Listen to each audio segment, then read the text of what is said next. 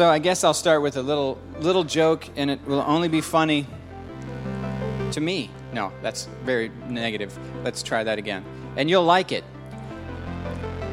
Is parenting basically just informing people of like how long they have left in their current activity? Is that That's the majority of what parenting is? You guys have 5 minutes. We're going to leave in 2 minutes. Screens are off in 4 minutes. Guys, brush your teeth. I want everyone in bed in 15 minutes. How long? Oh, we got about 3 more hours. We just started this trip. That's a lot of what parenting is. And then telling people whether or not it's warm enough tomorrow to wear shorts. You're going to need a jacket, buddy. I'm, trust me on this later on. I told you you would need a jacket. All right. If you have a Bible, I'm going to be in 1 Corinthians 15.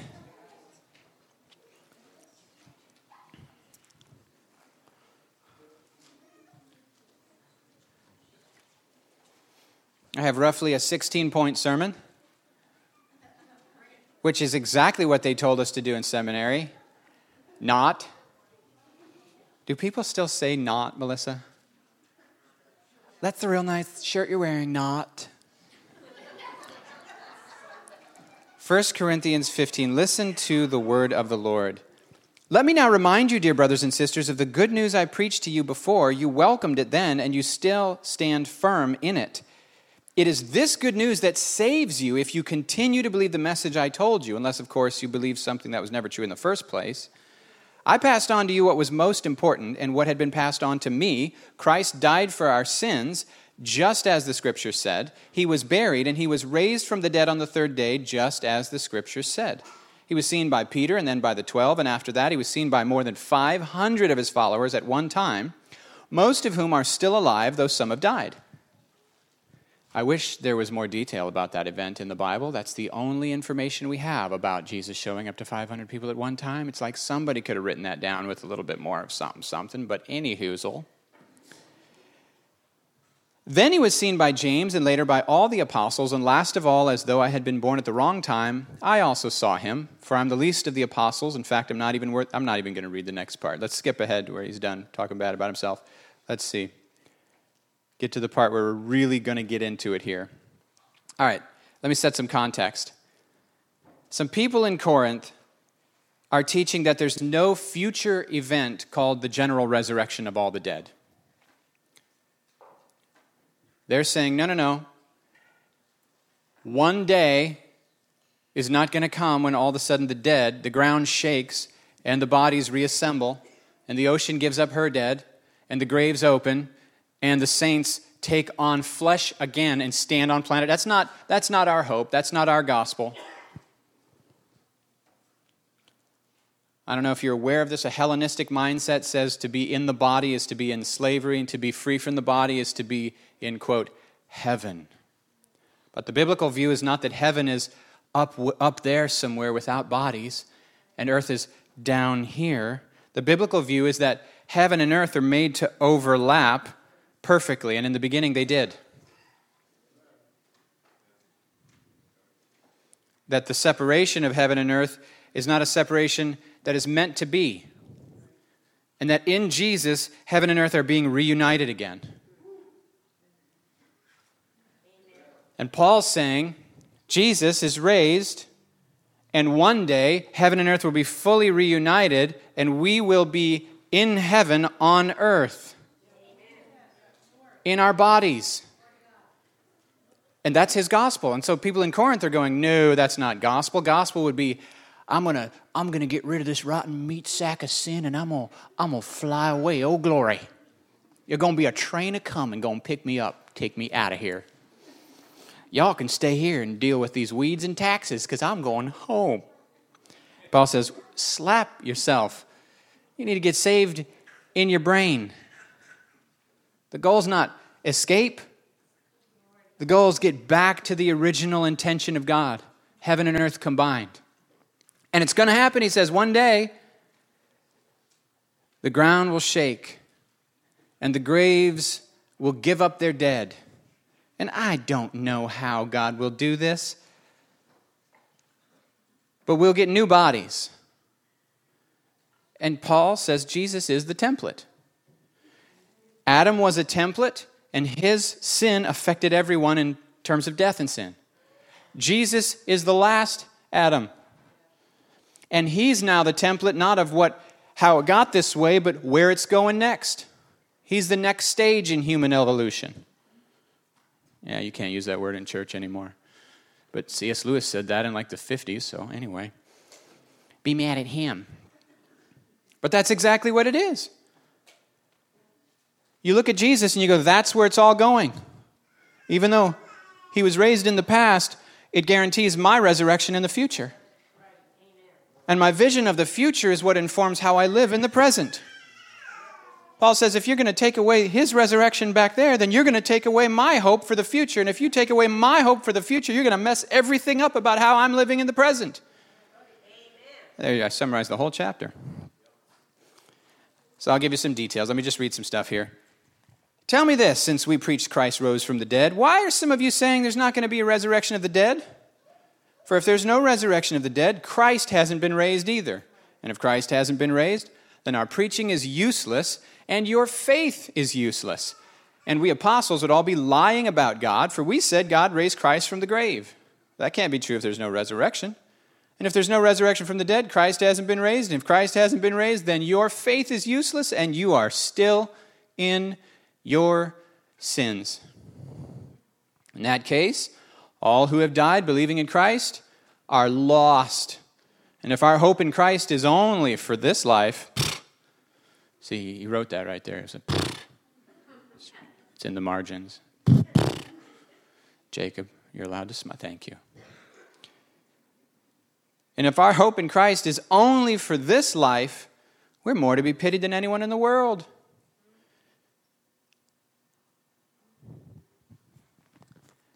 This is the word of the Lord. All right, so I'm going to draw out eight statements from this.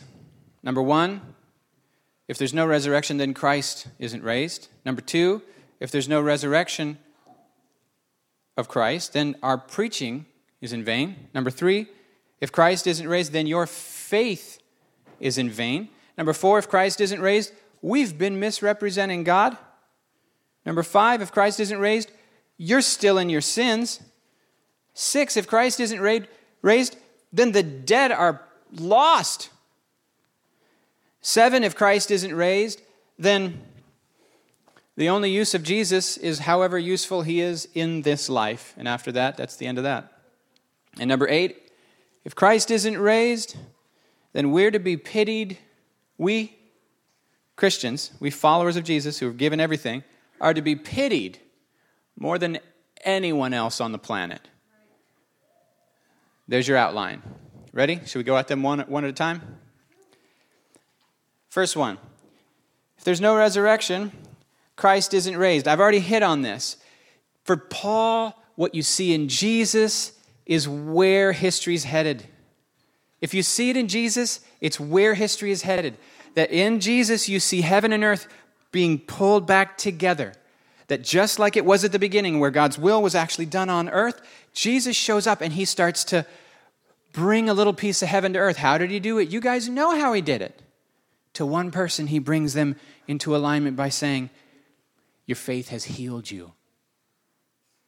For another person, he says, Your sins are forgiven. For another person, he says, Zacchaeus, come down. I'm going to your house today. For another person, he says, If you knew who it was who was talking to, you would have asked him and he would have given you living water. But everywhere Jesus goes, he's bringing these little pockets of alignment on earth with heaven, where, where the original intention of God is breaking into history wherever you see Jesus ministering and driving back the darkness. And then ultimately, for Paul, he looks at Jesus and he goes, Oh my word, this thing that we see in Jesus is growing and growing and growing and will cover the whole earth. It will not only just have little pockets of light in a world of darkness, but the light, the true light, is growing. And at his return, the light will fully eclipse the darkness forever. And then, strangely enough, there will not even be any more night. Now that's just fun. But there is a resurrection of the dead coming. And we know this because Christ was raised. And then he, you know, he gives the evidence. He's like, I'm not just making up stuff. I'm not saying I, I, I hope this is true because the consequences would be good. He's saying, no, the evidence supports it, so now we have to, we have to figure out the implications. Sometimes people choose what they believe based on what they, the implications are they prefer. That's backwards. Do you hear what I'm saying? Well, I don't want to believe that because then I would have to believe that. Are you crazy? You have to believe what's true and then let the consequences be whatever they are. Right. Number two, if Christ isn't raised, Paul says his preaching is in vain. Literally every sermon about the goodness of Jesus and the kingdom of God becomes nothing more than good advice if Christ is not raised. And I don't know if you're aware of this, but the world doesn't need more good advice. It needs some good news. Good advice is only as good as your ability to handle applying it in your life.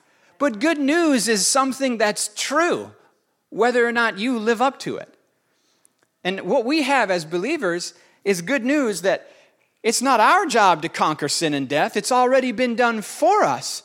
It's our job to believe it, and in believing it, the power of the Holy Spirit will actually activate that truth in our lives. We have a good we have good news, which is Jesus living in you, living the Christian life through you, not you having 70 more things to tack onto the list of stuff you should be figuring out how to do. This is not a self help New Testament. But if Christ isn't raised, then our preaching is little more than just moralizing. In fact, Paul goes as far as to say it's useless. Totally useless. Which is interesting. Doesn't that clarify the purpose of preaching? The purpose of preaching is not to just give people some wisdom. The purpose of preach, preaching is to give people Jesus. It's to give people union with God so that God Himself comes in to dwell. Ah. Okay. I guess I should be doing the corollaries. Christ is raised, number one, so there is a general resurrection to come. Number two, Christ is raised and he's Lord. Therefore, our preaching is not useless, our preaching is powerful. Paul says that God was pleased through the foolishness of this message of a rejected Messiah to save those who believe. And one thing that encourages me and has encouraged me for years is there are people who can preach the gospel better than me, but there are, there's no one who can preach a better gospel than me. And it's the gospel combined with faith, not the skilled orator combined with interest, that changes a life. What we're doing here is mysterious. We're, we're touching sacred things. Number three, if Christ is not raised, your faith is in vain. Oh, my word. If Christ isn't raised, then the trust you're putting in God to forgive your sins, lead your life, be a good father to you, is, has no foundation. But if Christ is raised, then every promise of God given to all the Old Testament saints have been taken up, placed in Jesus, fulfilled, and now plopped into your lap. That all the faithfulness of God, if Christ is raised, is for you if you're in Him. Your faith is not only not in vain, your faith, no matter who you are, no matter how small you are, no matter how old you are in the Lord, no matter how weak you may feel, your, your faith placed in Him is as powerful as the faithfulness of God. I used to think when I was a baby Christian, my prayers weren't getting through the pathetic fluorescent lit drop ceiling in the windowless office I worked in. Do you know what I mean? Have you ever been there? And finally, I had to just preach to myself. I had to start every prayer session with preaching the gospel to myself. Because if I didn't, I had no faith for anything else that I said to have gotten through that stupid drop ceiling. Boom, boom. And one of the things that encouraged me so much was the idea that it's not the strength of my prayer, it's the strength of the God who's listening. It's not the faith, it's not the level of faith. This is why Jesus says if you have faith the size of a mustard seed, then you can command the mountain to go jump in a lake, stupid mountain, and it will. Now, what's his point? Is his point, here we go, I'm going to get some mustard seed faith. I'm just, watch, here, I'm going to get it. Watch me, I'm going to do it. Did you know I gave myself a hernia praying one time? I called Harvey Mast. I was like, I got this pain. And he goes, When did it start?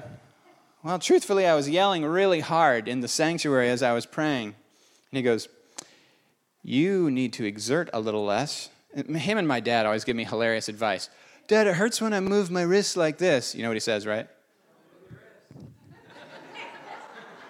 and if you go to the doctor for that, you're like, they're like, stop doing that. Anyway, that'll be $400. Good luck. I'm in the, long, I'm in the wrong line of work. I should be taking people's money. I mean, giving them health. That's not nice. There's wonderful doctors. My dad's awesome too. That was all jokes, by the way. All jokes. I've had some awesome doctors. Sometimes I go in there and I waste their time. they're like, the next person's in, probably in pain. I imagine that they're in pain. We're having a great talk. The next person's like, Aah! okay. So, number three, if Christ is raised, your faith is incredibly powerful, even if it's little mustard seed faith. Why? Because Jesus is on the throne and he's the one in union with God that you're in. And all the promises of God through all the whole Bible, they're yours. Paul says every promise that God's spoken is yes, and then we give the amen through Christ. We attach our little faith to it, and it gets a big result. Guys, it really is it really is as simple as pray, listen, believe God, obey, and get God's results. We're the ones complicating it. Number four, if Christ is not raised, we've been misrepresenting God, says Paul. But I think, I, like, let's look at that. Something, ha- I want to get on my knees for this. Something has happened in Jesus that caused Jews who have deep reverence for Saturday as the Sabbath like, you break the Sabbath, they kill you. Are you, are with me? God created, He rested. We take Sabbath. Here comes the Ten Commandments later. Sabbath. Are you a Jew? Well, are you circumcised? Do you avoid pig? And do you honor the Sabbath? Sabbath, Sabbath, Sabbath. Something has happened that these Jews started worshiping and gathering on Sunday. That's your Monday. That's a work day. They switched the day. How do you get Jews who are so imprinted from birth to change the day that's the holy day? Jesus is raised from the dead. Everything changes with Jesus. So when Paul says we've been misrepresenting God if Christ is not raised, is what he means is literally everything I think about God changed when I embraced Jesus. I've been misrepresented. If Jesus isn't raised, he's not Messiah. I've been saying he's Abba. I've been saying we can have intimate relationship with Abba. I've been saying we're dead to the law. I've been saying we're in and not out. I've been saying Gentiles are in. I've been saying this is a gospel for the whole nation. I mean, sorry, for all the nations, for the whole planet. I've been saying that we're no longer slaves, but we're sons. I've been saying fear is a thing of the past. I've been saying some outrageous things. And if Jesus isn't raised, I've been misrepresenting God on a grand scale to the point where I should be terrified. I've been undermining God's commands in the Bible to do it. I'm hosed. Or more like caned, probably, with sticks and rods and then stones.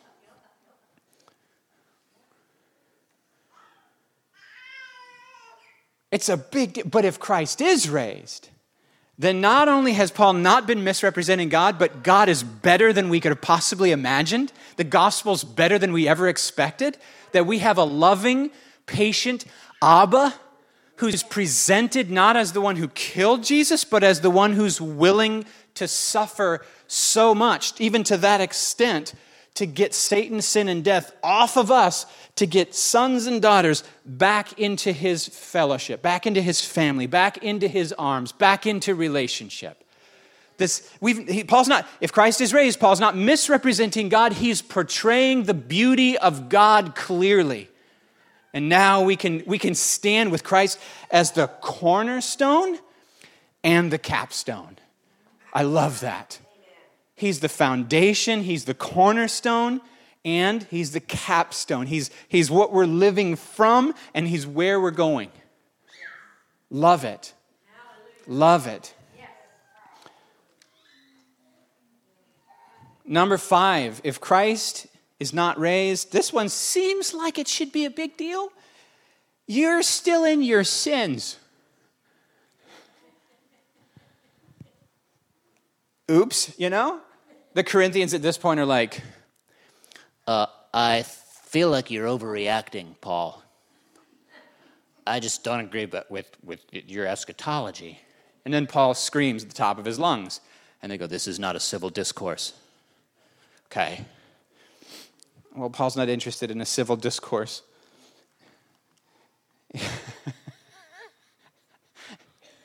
Jesus wasn't very civil in his discourse either. That's funny to me. Like, Jesus, can't you be more Christ like? Um,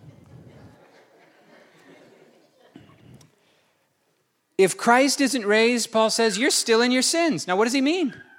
Now, and the New Living Translation takes a little too much liberty and it says you're still guilty of your sins. I'm like, guys, stop reducing the truth.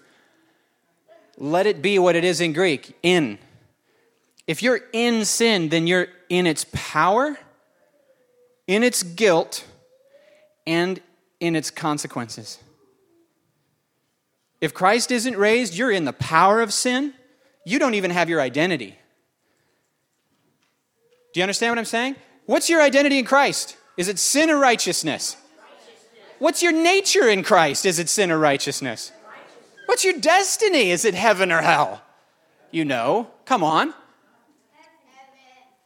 Or we could say Father. You know what I mean? Sometimes when we've said heaven, what we really mean is Father. I'm going to heaven when I die. Are you? Let's be even more specific. What if you said, I'm going to Father when I die? Bam, starting to feel a little better now, isn't it? The introverts, especially, like, it's a big party with bright lights. Is there a lot of noise? Can I, can I have a private room? Father's there. Oh, actually, I'd like to go. Okay. But will it be noisy? Will anyone need to talk to me? Am I expected to smile awkwardly for three hours? That's exhausting. but if Christ isn't raised, you're still in your sins. That's but Christ, if Christ is raised, if Christ is raised, you, just, Garth preached it this morning. If Christ is raised, then you were raised because he died and then you died in him. That's Romans 6. Paul says, Hey, didn't you know that you died to sin? And you're going, But I still feel very much alive to sin. well, I guess if you live with reference to your feelings instead of your faith, you're going to have a hard life. One day I was pulling in, I was driving here, and, and I was like, man, Lord, I need a lot of inner healing. What a mess. And he says, Who told you you need inner healing? And I was like, Well, I don't know. I feel hurt and sad. And he said, Uh huh.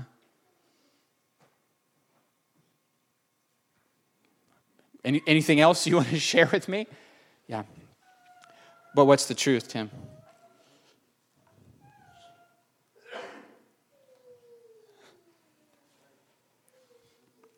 If Christ is raised, you died to sin in his, in his, in his death, and you rose in the power of the Spirit in his resurrection, You ascended in his ascension, you were enthroned in his reign, and now all of your life is lived in his power. And Paul says, if you'll just stay rooted in this faith, you'll continue to bear really good fruit.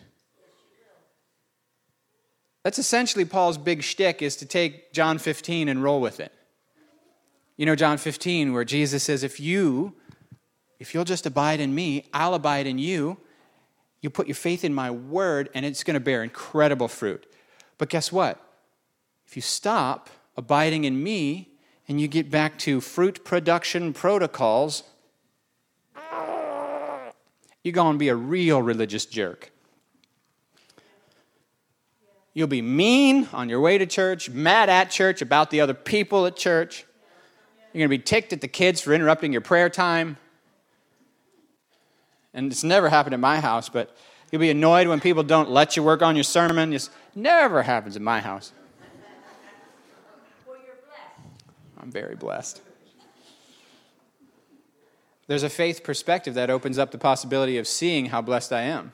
Do you know what I mean? Anytime we're in grumbling, you just it's just evident. It might not be evident to you, but it's pretty evident to everyone smelling your attitude.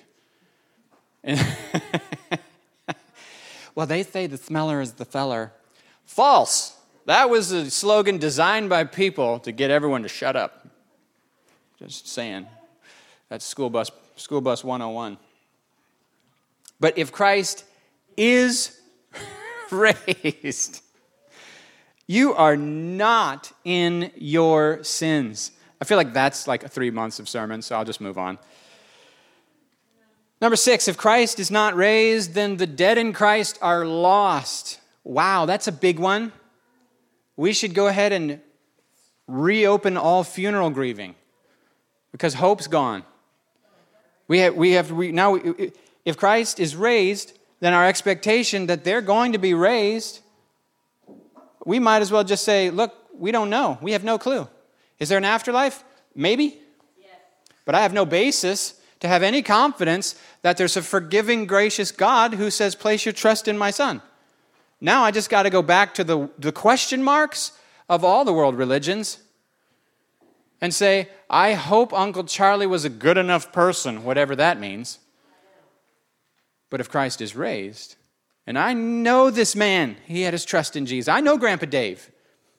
His whole life put his faith in, oh man, this was really funny. I'm at Grandpa Dave's funeral years back. I don't remember how old he was when he died, 96 or something. If you're at the old folks' home and you're like in your 90s, and they're like, now, David, you can't have salt on those potatoes. The doctor said.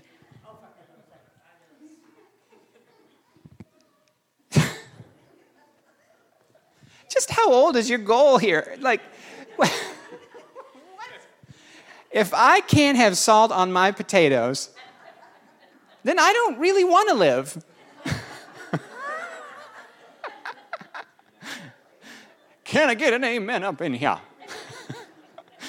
no, D- David, put the fried chicken away. You, you. but at his funeral, there was an Amish gentleman who was a buddy of his and he did some good praying in Pennsylvania Dutch. And we asked him, I, you know, we like, hey, tell us stories about you and, Grandpa Dave when you were kids. And he chuckled, and then, in, and then he said, he didn't, he didn't give us anything. Gave us no stories, just like Sue Chup's sister gave me, not, where are you at, Sue? Gave me nothing. I was like, tell me some dirt on Sue. And all she had to say was, well, she done married that rebel Carl and moved off to Delaware. I said, Carl's a rebel? And then I thought, I guess maybe he does like ska music and he does wear tennis shoes, but that's not my definition, really, of a rebel. Anyway, but this dude would not tell on Grandpa Dave. All he said was, I am confident that all of our exploits are under the blood. That is good, by the way. Like that, that made me say, look, some Amish people might not understand the grace of God, but this man does. But if Christ is raised, then all those who have died with their trust in him, with their lives devoted to him, no matter what sacrifices they've paid, they've, they, they've not lost a thing. Nothing is lost, nothing is wasted. It's all safe in God's care, and we'll receive them back. I know the resurrection of the dead should probably make us be like, yes, we're going to be raised, but to me, you know what part, you, know how I look at that? That is going to be the coolest family reunion in human history. The, like, I'll meet family I didn't get a chance to meet. And I'll get to tell Martin Luther, hey, I really would have appreciated if you stopped killing my people. Um, and he'll be like, dude, I get it. I know. Talk about whoops, you know. I'd be like, thanks so much for understanding grace, but like maybe cool it on the murder part of the thing in the name of Jesus. Number seven, if Christ is not raised, then it's only for this life we hope in Christ. Wow, that's amazing to me. Amazing to me. Because I'm telling you, there's a lot of people that that's pretty much how they view Jesus. Jesus was a very enlightened soul. Jesus was a very insightful man. Jesus had, he was the best moral teacher that's ever lived. And I'm like, yeah, but, these, but you're not saying he's Lord. And I wouldn't say he's Lord either if he wasn't raised. That was kind of the thing he kept predicting. I'm going to die and then I'm going to rise. I'm going to die, I'm going to rise. Of course, the disciples were like just kind of blind. You know how we, we know the Lord reveals things to people? Did you ever notice sometimes the Lord conceals things from people? Something to think about. But for Paul, this is a huge deal. This is, this is a massive deal. And it's not the. Some people would say, oh, well, that's a distinction between conservative theology and liberal theology. I would say, no, it's not. It's the distinction between not having a gospel at all or having a gospel. Anyway, yeah, okay, that's enough of that. And number eight is built on this one. Paul says, if it's only for in this life, if we, if we serve Jesus, we follow his teachings, we love our enemies, we store up treasure in heaven, we sell our property, we give the proceeds in alms to the poor, we share with whoever has need, we take on incredible suffering to make sure that we extend our love to the people who need it. Mercy to the poor, widows, and orphans, grace to whoever wrongs us. Paul says, if it's only for this life, if there's not a, if there's not a kingdom coming where all these sacrifices are rewarded, all the injustices are repaired, everything I've had to endure is not only explained, but rewarded is the word I keep wanting to use.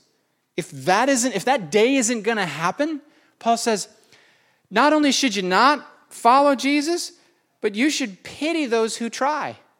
More than anyone else should be pitied on the planet if it's only for this life we hope in Christ.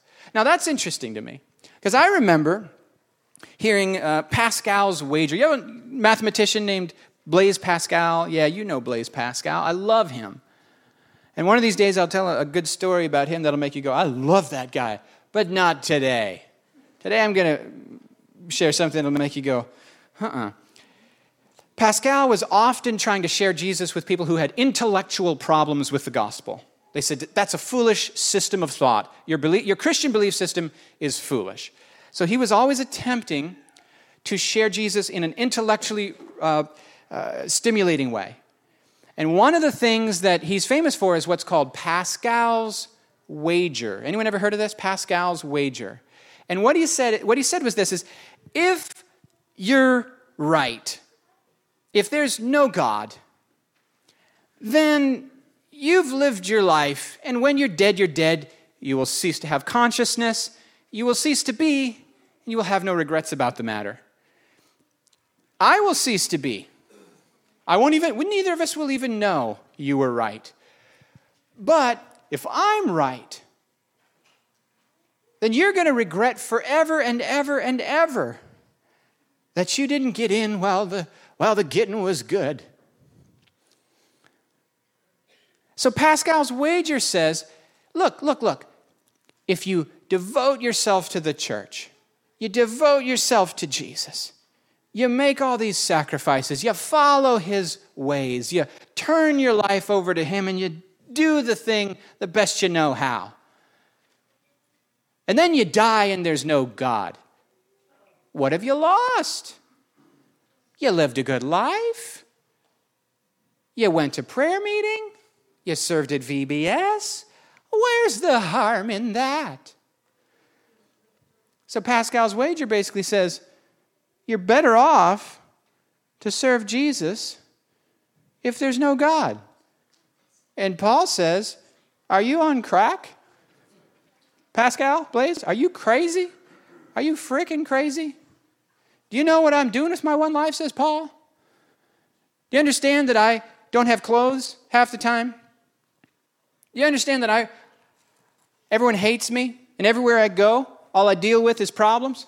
Do you know that I'm persecuted and chased? Do you know there's people who tried not to eat for 40 days and drink till they killed me? Do you know what I've given up for Jesus? You know, I could be at home. I could be at home with my wife and my kids. I could, I could have, I'm smart. I could have worked, been, lived a good Jewish life, minded my own business. I could have enjoyed my friends and my family. Could have bought a piece of land, built a property on it. Could have been a farmer. Could have done whatever I wanted with my one life. Could have enjoyed my life. But no! Jesus encountered me on the Damascus road, said, I'm going to show you how much you must what? suffer for my name. And ever since then, my life's been hard. I'm super happy about him, but man, I'm not happy about all the stuff I've had to do. And some days I didn't even feel like preaching the gospel, but on those days, I do it anyway. And on top of all the struggle is the daily anxiety for the churches, says Paul. It's the same dude who says, Rejoice in the Lord always. But the same dude that says, Rejoice in the Lord always, and has so much to t- say about joy, he says, If this thing isn't true, get out now. Get out quick. Because if you're serving Jesus correctly, it involves sacrifice. And the only thing that makes your heart able to pay that price freely and throw your life away for love of Him is the fact that it's a true gospel. Nothing is wasted. Eternity will more than compensate. Paul says, I don't consider the sufferings of this present life even worth comparing to the joys, to the glories about to be revealed. But if there's no resurrection, there's no glory about to be revealed. Son, sell this joint, turn it into a cafe or a yoga workshop or something, and let's stop dealing with all the hardship. But if Christ is raised, let me read it.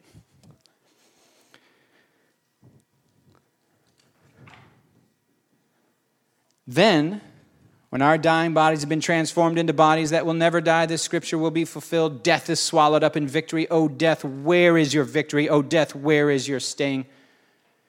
For sin is the sting that results in death, and the law gives sin its power, but thank God He gives us victory over sin and death through our Lord Jesus Christ. So, my dear brothers and sisters, be strong and immovable. Always work enthusiastically for the Lord, for you know that nothing you do for the Lord is ever in vain. Listen, nothing you do for the Lord, nothing you do in Christ.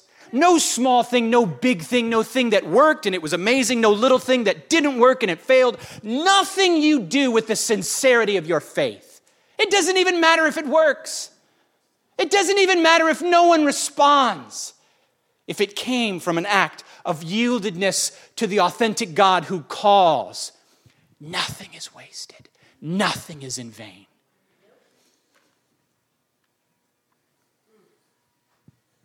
There's your sermon. Go ahead and stand. If Christ is raised, we know our resurrection is to come. If Christ is raised, our preaching is deeply, deeply purposeful and powerful. If Christ is raised, your faith is deeply powerful and meaningful. If Christ is raised, then Jesus is perfect theology. If Christ is raised, you are no longer in your sins. If Christ is raised, the dead in Christ are in paradise, awaiting glorification in the body. If Christ is raised, then we hope for Christ both in this life and praise God in the next life. And if Christ is raised, we are not to be pitied more than all people, guys. If Christ is raised, than the lowliest Christian, or the Christian who's had to endure more suffering than you and I would ever wish to bear, is more to be envied than anyone else.